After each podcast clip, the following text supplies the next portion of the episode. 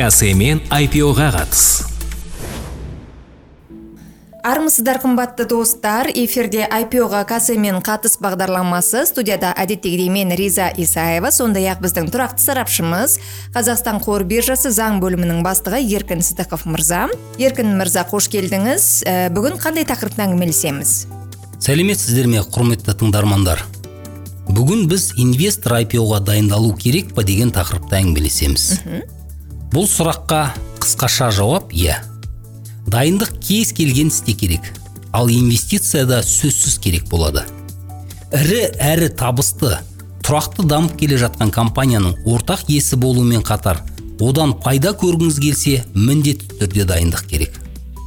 Кез келген инвестициялау саналы түрде жүзеге асуы тиіс. Оны түсіну өте маңызды. Әйтпесе инвестициялау және одан туындайтын салдарлар рулетка ойынына айналады. Тек IPO-ға ғана емес инвестициялауға дайындық екі салада болуы керек. Жеке қаражат және білім саласында. Техникалық дайындықты да ескере кеткен жөн. Қаржы тұрғысынан дайындық яғни бұл тек ақша дайындау жеткілікті деген сөз ғой солай ма? Жоқ тек ол ғана емес. Акцияларға салу үшін басы артық ақша болуы керек. Дегенмен инвестициялауды бастау үшін қомақты капиталдың болуы да шарт емес. Мұнда бірнеше қағиданы ескеру қажет. Атап айтқанда сіз жақын арада пайдаланбайтын басы артық ақшаны ғана салуыңыз керек. Мен үнемі ескертетін ең басты қағида инвестиция үшін несие мен қарыз алмаған жөн. Мұны тағы баса айтқым келеді.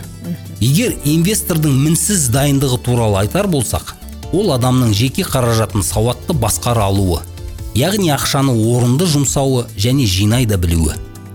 Оның қымбат тұтыну несиесі болмау керек.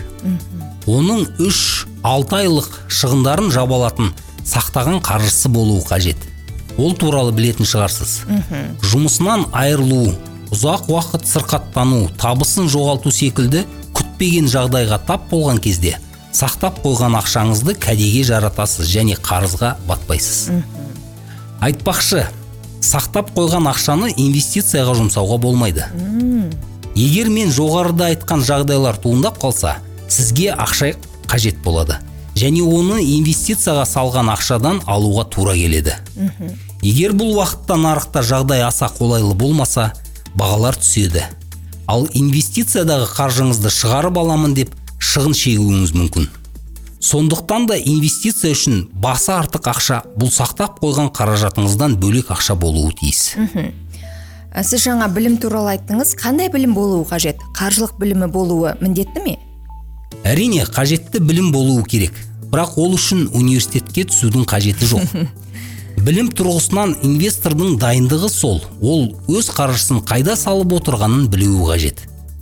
Ол өзінің табысы қалай қалыптасатынын және бағалы қағаздар нарығында әрқашанда тәуекел жоғары екенін түсінуі керек.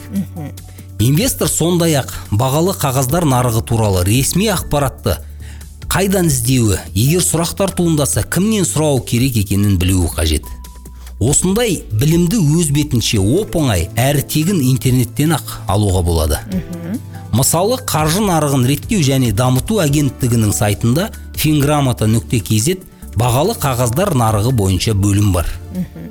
Кәсе тұрақты түрде оқыту вебинарларын өткізеді. Оларды кәсе YouTube арнасынан да көруге болады. Қазақстандық брокерлерде интернетке ақпарат беретін бейне роликтерді салып отырады. IPO-ға қатысу алдында IPO-ға кіретін компанияларды мұқият зерттеп көру қажет. Брокерлар IPO барысында компания туралы және IPO параметрлер туралы барлық ақпаратты ұсынады. Акцияны шығару ақпараты қаржылық есептілік сарапшылардың есебімен танысып шығу қажет.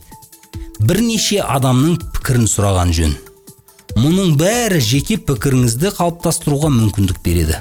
Сонда ғана саналы түрде яғни талапқа сай инвестиция жасай аласыз. Сонда ғана инвестор табысты болады дегіңіз келіп тұр ғой. Сонда инвестицияның табысты болу мүмкіндігі арта түспек.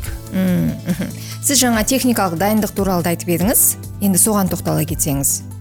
Техникалық тұрғыдан инвестициялауға дайын болу керек. Яғни брокерден шот ашып оған ақша салу керек.